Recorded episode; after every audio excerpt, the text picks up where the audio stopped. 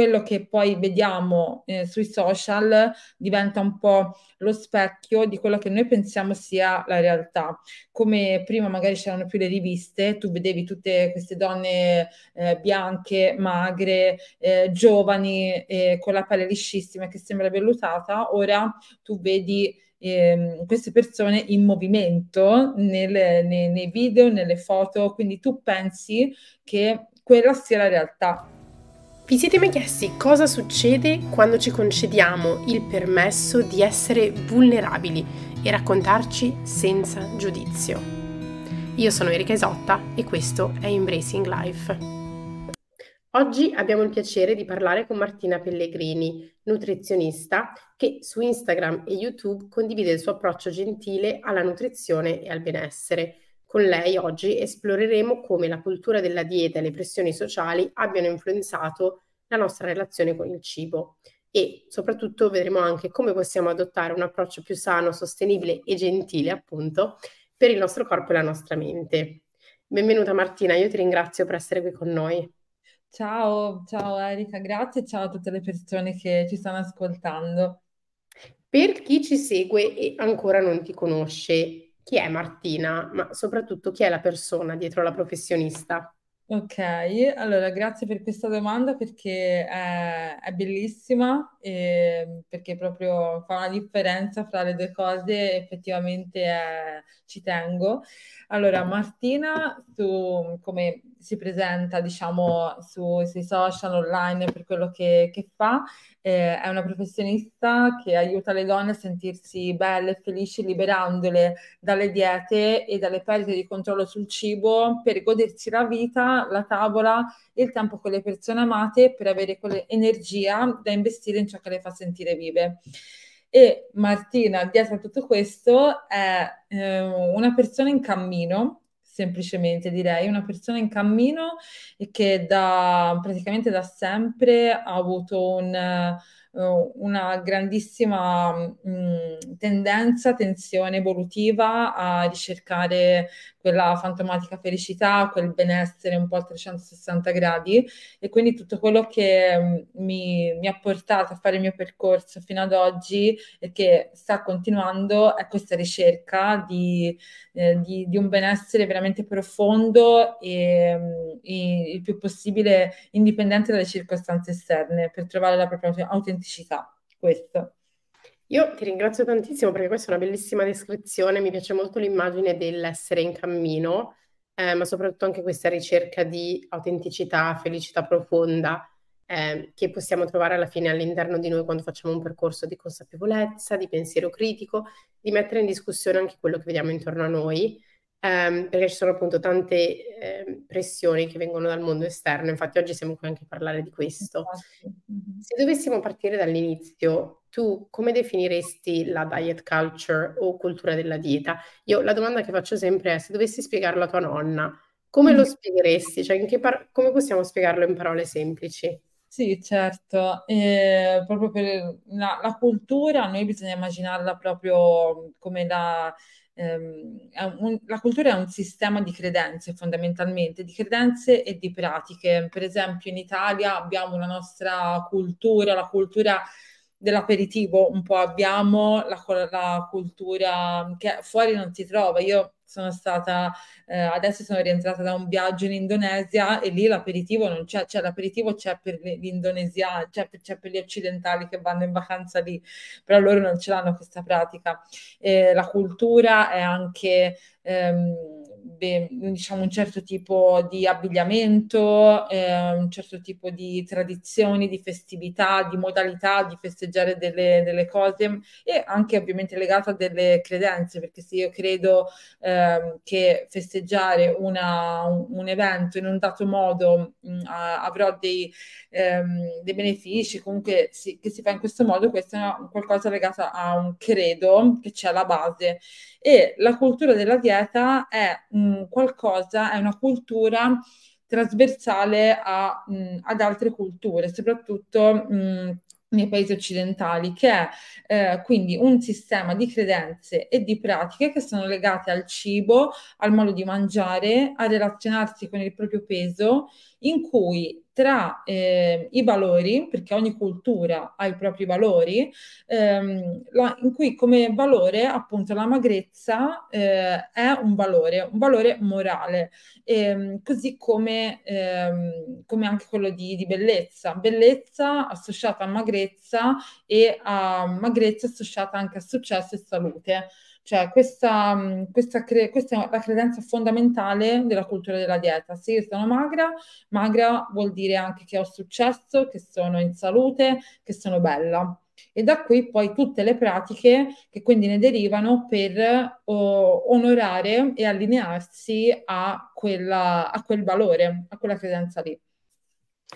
Tra l'altro è, è, molto interessante perché quando si parla di credenze si pensa a qualcosa di effettivamente estremamente radicato, perché adesso io mentre tu parlavi stavo riflettendo e pensavo, effettivamente se qualcuno mi dicesse di scrivere una donna di successo, adesso prendo donna, però mm-hmm. perché se dico persona di successo magari penserei a un uomo, questo ci spiega altre cose radicate nella nostra società, però facciamo finta di prendere un'immagine di una donna di successo, ovviamente io immagino, cioè la, la, prima immagine che mi viene in mente è una donna magra per esempio e, e lo dico apertamente perché questo è il modo in cui non è una cosa che viene detta apertamente, però quell'associazione che viene fatta tra magrezza, che è appunto il principio, il valore morale della, della cultura della dieta, della diet culture, e poi associato appunto a tutto il resto, quindi sei anche di successo, sei bella, sei forte, sei tutte, tutte delle accezioni positive. Viviamo in un, in un, mondo in cui i corpi conformi, ehm, c'è una differenza tra come vengono trattate persone con un corpo conforme e come vengono trattate persone che eh, non lo hanno. Cioè dire che ovvio sui social si sta facendo molto adesso, se ne parla di più, però è una cosa che è così radicata, cioè quel concetto di cui tu stavi parlando, della credenza, la credenza è qualcosa che va proprio oltre. Um, una cosa che volevo chiederti è come pensi che la cultura della dieta abbia influenzato quindi la nostra relazione con il cibo, proprio per questa associazione tra valore morale e eh, magrezza? Um, quali sono i rischi per la salute associati appunto a diete estreme o restrittive. Mm-hmm. Allora, quindi per quanto riguarda la prima domanda, come eh, questo ha influenzato il nostro rapporto con il cibo, giusto? Questa è la domanda. Lo ha influenzato sicuramente tantissimo e, e io lo vedo quando, ehm, appunto, avendo comunque una passione per, per i viaggi, eh, io poi quando viaggio mi piace immergermi nelle, nelle diverse culture e, e, e, modi, mi piace guardare proprio le persone, le persone come si vestono, le persone come, come si muovono nello spazio e, e, e, noto di quanto ci sia differenza tra un, un paese e l'altro. In Italia c'è molto forte questo aspetto della, ehm, della cultura, della dieta e, e, di quanto influenza poi la nostra relazione con il cibo.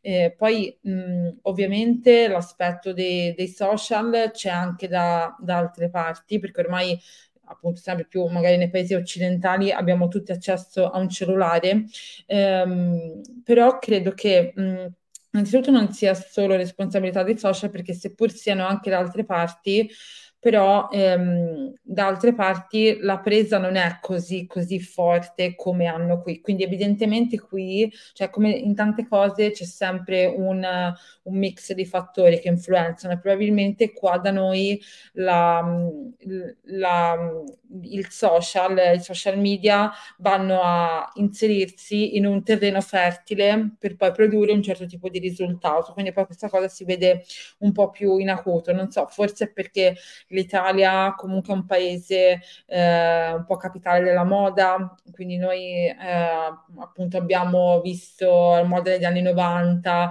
eh, 90-2000 con le varie Kate Moss, eh, queste modelle super super magre che ci hanno, hanno influenzato molte della nostra penso, generazione, più o meno secondo me siamo nella stessa generazione, però è anche quella delle nostre mamme e quindi questo influenza. E quindi da, per um, circoscriverla diciamo, all'Italia, secondo me molto, eh, anche perché il, noi passiamo la tante, tante ore al giorno su questo schermo del cellulare e mm, quello che poi vediamo eh, sui social diventa un po' lo specchio di quello che noi pensiamo sia la realtà.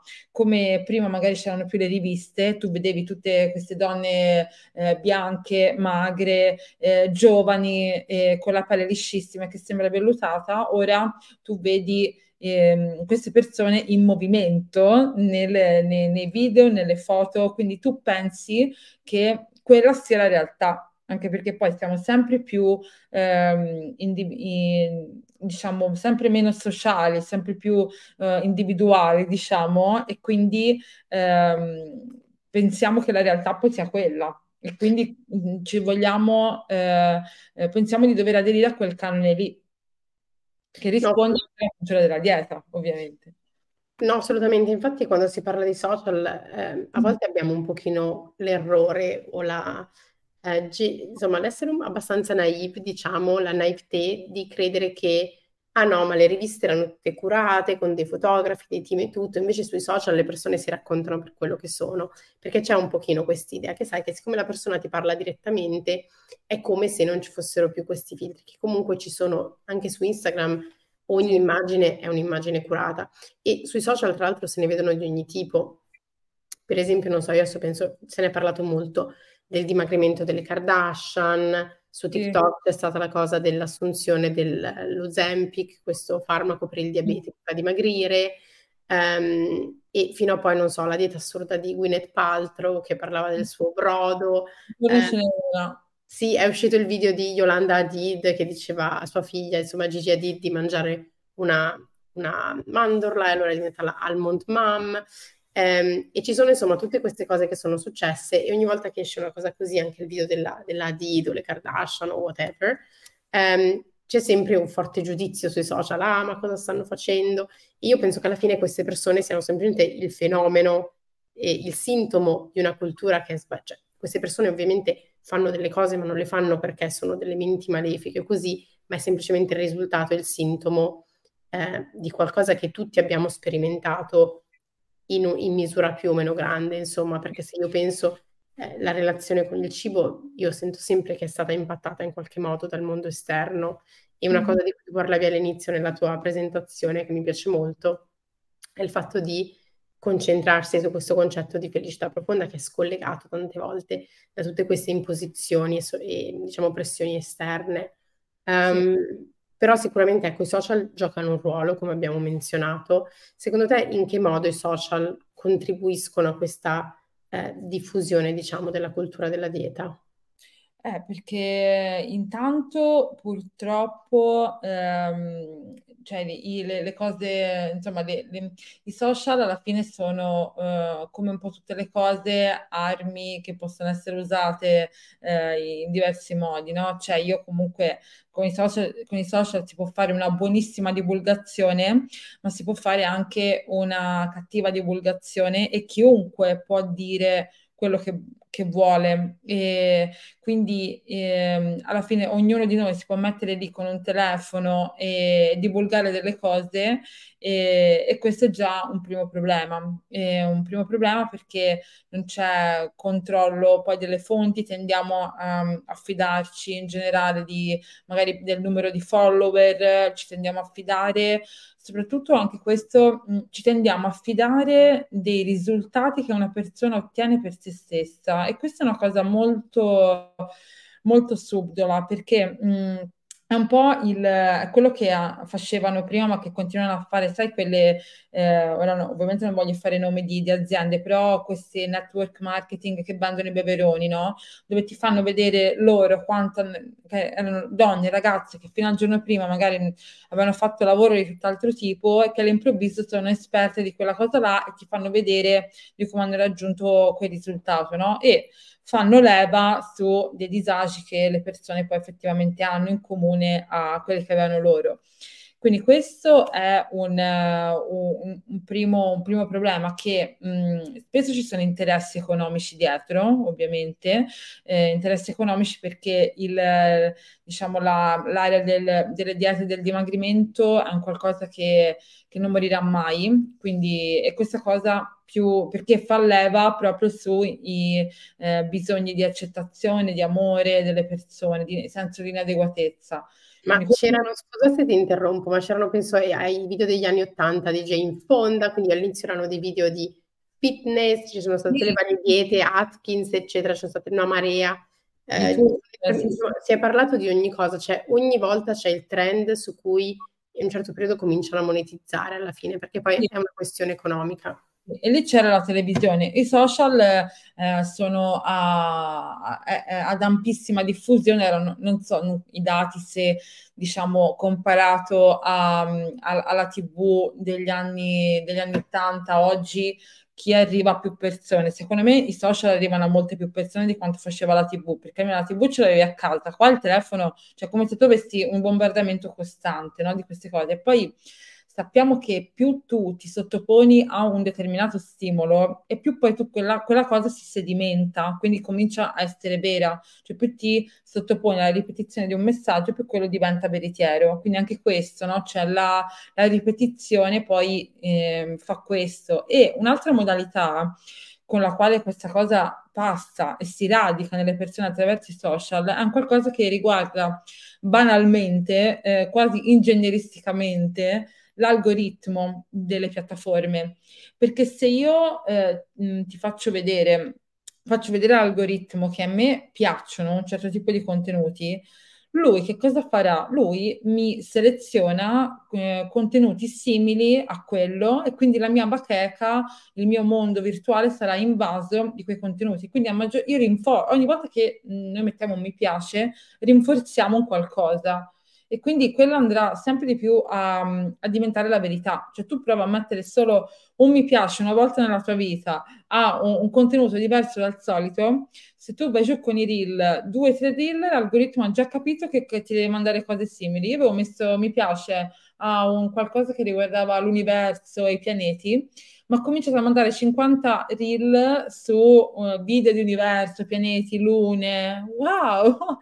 Quindi questo è una mod- l'algoritmo, infatti è una cosa che io mh, ehm, faccio sempre fare alle persone nei miei percorsi è proprio quello di, ehm, di allenare l'algoritmo a farsi mandare un altro tipo di stimolo, un altro tipo di immagine, un altro tipo di contenuto eh, nel giro di 3-4 giorni, anche meno, l'algoritmo già capisce e ti manda tutta un'altra cosa. Però va fatto in modo molto consapevole questo, se no lui va da sé.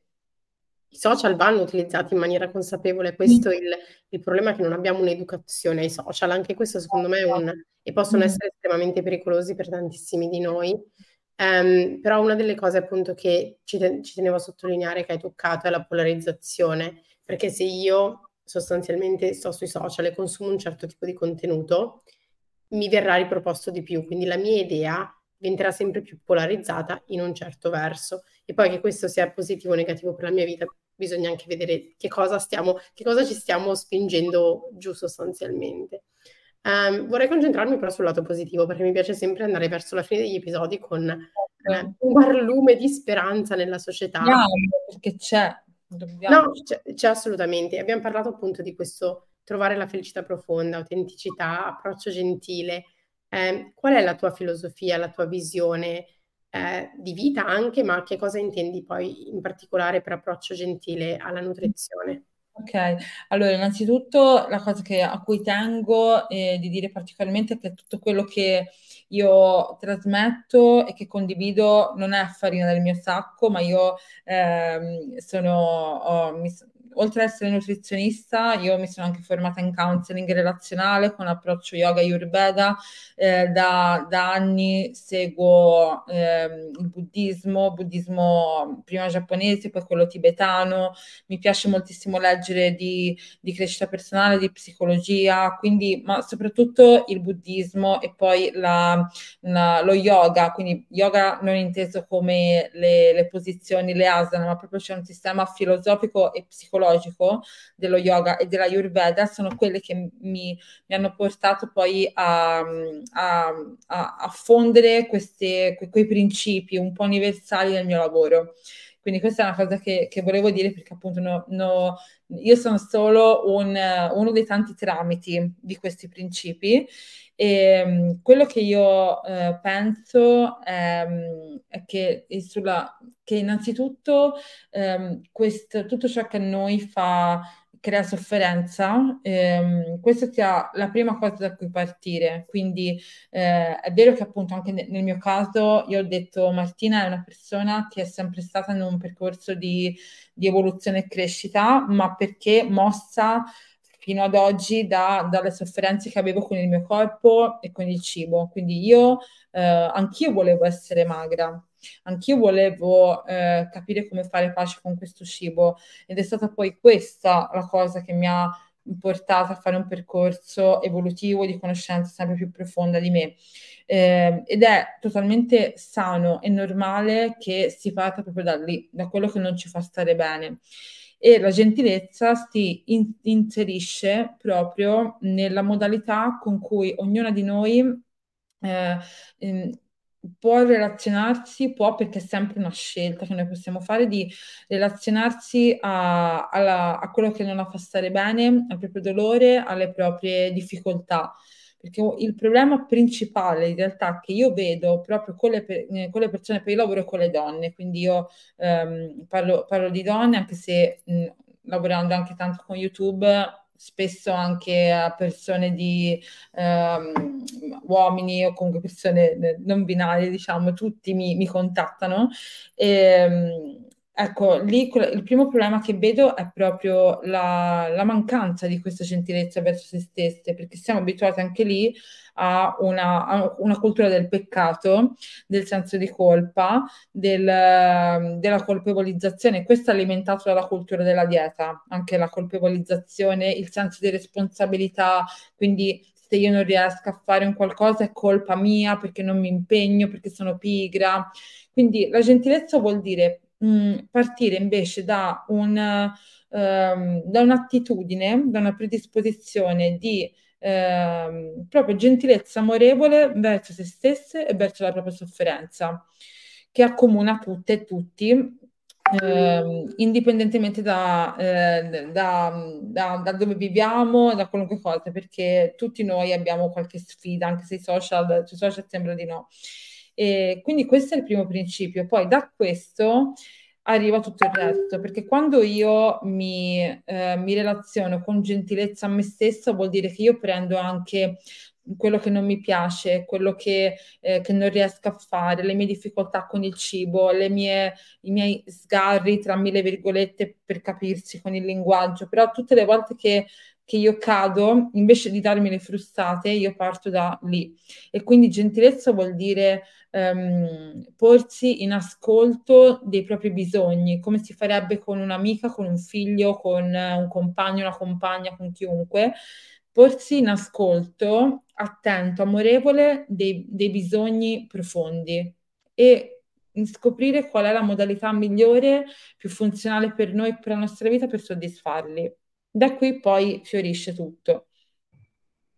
Mi piace tantissimo questo approccio, questo è quello che anche io ho cercato di avere nella mia vita in generale, senza partire dalla visione dello yoga e tutto, però semplicemente un, ho, ho a un certo punto sviluppato una consapevolezza che da me stessa pretendevo tanto, pretendevo sempre così tanto e non mi permettevo nulla, non mi permettevo sgarri, non mi permettevo, ma nella vita in generale. Eh, sì, sì. E, ehm, e, quando ho capito che forse dovevo essere un pochino più permissiva con me, come lo ero con gli altri, perché poi con gli altri lo ero, lì è stato proprio un grandissimo switch e anche il lavoro fatto su questo podcast di comunicazione mi ha aiutato molto a fare delle riflessioni, a pensare insieme, perché comunque anche questa è l'idea. Um, parlando appunto di social, di comunicazione, qual è stato il tuo percorso per cominciare appunto a raccontare dell'approccio gentile eh, sulle piattaforme, appunto eh, Instagram e YouTube principalmente, e come si può diffondere, com'è che lo fai tu, eh, come, si, come diffondi tu questo approccio gentile alla nutrizione e alla salute attraverso i social media? Eh, allora, sì, lo, lo faccio attraverso um, Instagram, Facebook eh, e LinkedIn, ma soprattutto YouTube. Il mio canale, diciamo, eh, prioritario a YouTube, le persone, tante mi conoscono da lì, perché YouTube non è un social e quindi le, YouTube risponde a, a, a, delle domande, a un bisogno un po' come Google, quindi anche da, da Google mi trovano, anch'io ho un podcast che per ora è parcheggiato da un po' di tempo, però le persone spesso mi trovano da lì perché queste sono piattaforme che rispondono appunto ad un, ad un bisogno. E, um, la tua domanda, è, um, quando mi chiedi come si fa a diffondere questo attraverso i social, um, vuoi una risposta, cioè per, per per altri professionisti oppure proprio per anche persone appunto che non sono ne, nel settore? Perché è diversa la risposta, come, come diffondere questa... questa... Um, allora, è, è, più in generale, da un lato mi, mi interessa appunto come hai, mm. come hai, scelto di farlo tu e come, come è arrivato, come, perché comunque c'è un modo in cui si decide in che modo creare i contenuti e tutto, eccetera, come comunicarli, perché sono argomenti è fantastico, chiaro. non è semplice, però dall'altro anche in generale come può una persona qualunque, ehm, la parola in inglese è foster, però con, continuare sostanzialmente a seminare un messaggio più positivo, quindi magari prendendo qualche, qualche consiglio da come l'hai fatto tu finora. Ok, allora per rispondere alla prima, appunto, alla prima parte, ehm, la modalità è quella proprio di non dimenticarti mai de, di come ero io cinque anni fa. E, ehm, quindi e personalmente la mia modalità per diffondere questo è proprio partire dai, um, da, dai problemi che io mi ricordo che vivevo al tempo e che le, le persone che si rivolgono a me vivono tuttora, perché è da lì che si parte, perché non ha senso andare eh, chissà dove con i ragionamenti, con le realizzazioni, se poi se, se non ci si radica ai problemi veri che le persone hanno. Quindi bisogna, bisogna partire da lì, dal problema concreto che si ha e da quel problema lì. Ehm, per diffondere questa modalità si può proprio provare a dire come, come mh, mm, come gestisco io questo mio problema, questo mio disagio nella mia modalità normale, normale nel senso quella che ho sempre utilizzato fino ad ora, e come potrebbe essere se fossi più gentile con me stessa invece. E per fare questo mh, può essere utile eh, fare delle letture, per esempio, di, eh, di intelligenza emotiva, ad esempio. A me piace tantissimo questo, ambien- questo ambito, la comunicazione empatica, mh, intelligenza emotiva, perché prima di rivolgerla a- all'esterno sono lavori che possiamo fare con noi stesse. E quindi questa è sicuramente una modalità importante e in generale eh, più noi leggiamo e ci informiamo e più poi siamo in grado di riconoscere eh, quando un messaggio fuori è un messaggio della cultura della dieta, un messaggio disfunzionale e quando lo riconosciamo possiamo vederlo e disidentificarcene perché non è più quella cosa lì la, la riconosco per quella che è quella cosa che prima mi, eh, mi colpiva mi faceva star male, oggi la vedo come un esito ben preciso di altre, di, di, varie, di, di varie, dinamiche di, che si sono create, ma io ormai cap- la riconosco e non mi, non mi identifico più con quella cosa lì. Questo è, è, importante, poi provare proprio a espandere anche altri temi, cioè comunque il, il tema di questo tema qua della cultura della dieta, per esempio, è molto legato al, a, al femminismo, è molto legato alle, ehm, alle di, discriminazioni di vario tipo, quindi a me viene in mente proprio femminismo intersezionale e le dico tutte perché è proprio di come ehm, si incrociano varie di, discriminazioni nel nella nostra cultura e quello aiuta molto, aiuta molto perché si cominciano proprio a vedere dei collegamenti incredibili nelle cose. Quindi direi questo, tenerci sempre con la mente, l'orecchio allenato a, ad ascoltare le altre campane. Io ti ringrazio tantissimo Martina per questi consigli e per essere stata qui con noi oggi perché trovo che siano veramente molto utili. Io pre- principalmente per il mio percorso personale ho trovato che la consapevolezza era il primo passo, era veramente riuscire a informarmi, a leggere, a parlare, come dicevi tu, a consumare i contenuti giusti, a vedere appunto mm-hmm. questi contenuti che consumo mi fanno bene, non mi fanno bene, togliere no. quelli che mi facevano meno, meno bene um, e piano piano costruire qualcosa, una consapevolezza che mi permetteva di capire un po' meglio il mondo. Vuol dire che da domani allora mi sveglio e non ho più i problemi che ho. No, non è vero, perché è un, è un cammino, quindi adesso faccio, chiudiamo un po' il cerchio, ma è proprio quel cammino di cui stavi parlando tu all'inizio. Io di nuovo ti ringrazio tantissimo per essere stata qui con noi oggi. Per chi ti vuole seguire, elencaci tutti i social dove possiamo trovarti, perché sono tanti a quanto pare. Certo, allora ne dico, volevo rispondere a una domanda che probabilmente le persone poi possono avere dopo tutto questo, no? Eh, quindi, mh, allora dico dove mi, dove mi possono seguire e poi faccio la, la, domanda e mi rispondo. Allora, io sono, allora, principalmente il canale principale che consiglio è YouTube perché c'è la maggior parte di contenuti eh, lunghi, importanti, quindi dove lì veramente si può fare un, uh, un po' di, mm, cioè ci si può informare in maniera più completa, quindi il mio canale ha il mio nome, Martina Pellegrini, poi c'è Instagram che è il contatto chiocciola dot con due t punto ssa Martina Pellegrini, dot, quindi dottoressa Martina Pellegrini, e poi LinkedIn e Facebook mi si trova come Martina Pellegrini. Quello che volevo dire, quindi la risposta alla domanda è, ma quindi cosa bisogna mangiare? Perché non si è mai parlato poi di quello, no? Ed è, una domanda fondamentale. E, um, la risposta è che ogni persona eh, è, viene accompagnata in un percorso a riconoscere i suoi bisogni di tutti i tipi, eh, le, le, sue risorse che ha e i suoi valori. E in accordo con queste, questo intreccio di cose, viene fuori il tipo di alimentazione più sano per lei. E, que- e questo eh, può in una certa misura andare ad allinearsi con delle linee guida che ci sono, che hanno la, il loro ruolo, come anche no, come in parte e, e, va bene, va bene in ogni caso perché anche lì l'alimentazione è veramente molto sopravvalutata nel disegno del benessere, perché per noi che, che abitiamo in Italia, per la maggior parte di noi, non per tutti, per la maggior parte di noi, eh, curarci della, propria, della nostra alimentazione e dare importanza è frutto anche di un privilegio che abbiamo. Tante di noi non lo riescono a fare, non lo possono fare per tanti motivi.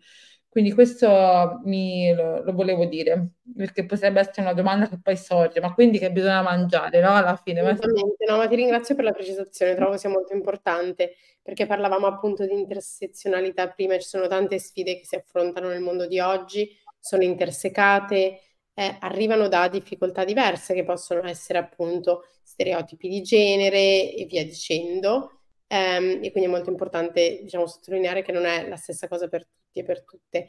Io ti ringrazio ancora tanto Martina per essere stata qui con noi oggi e niente, invito comunque tutte le persone che ci ascoltano a seguirti sui tuoi canali. Grazie a te, grazie a te. E così siamo giunti alla fine di questo episodio di Embracing Life. Io spero di averti fatto sentire come a casa, ma soprattutto di averti offerto un momento di intimità e di riflessione se questo episodio ti è piaciuto mi farebbe tantissimo piacere avere il tuo feedback, eh, mi puoi scrivere sui social media, su Instagram, dove sono come Erika Isotta, o sul profilo del podcast embracinglife.podcast o anche su LinkedIn Erika Isotta Surace. Fammi sapere cosa ne pensi, taggami e lasciami una recensione da qualche parte. Inoltre, se ti va di supportare il podcast, seguimi sulla piattaforma di streaming preferita, Spotify, Apple Podcast, segui il podcast e lascia 5 stelline.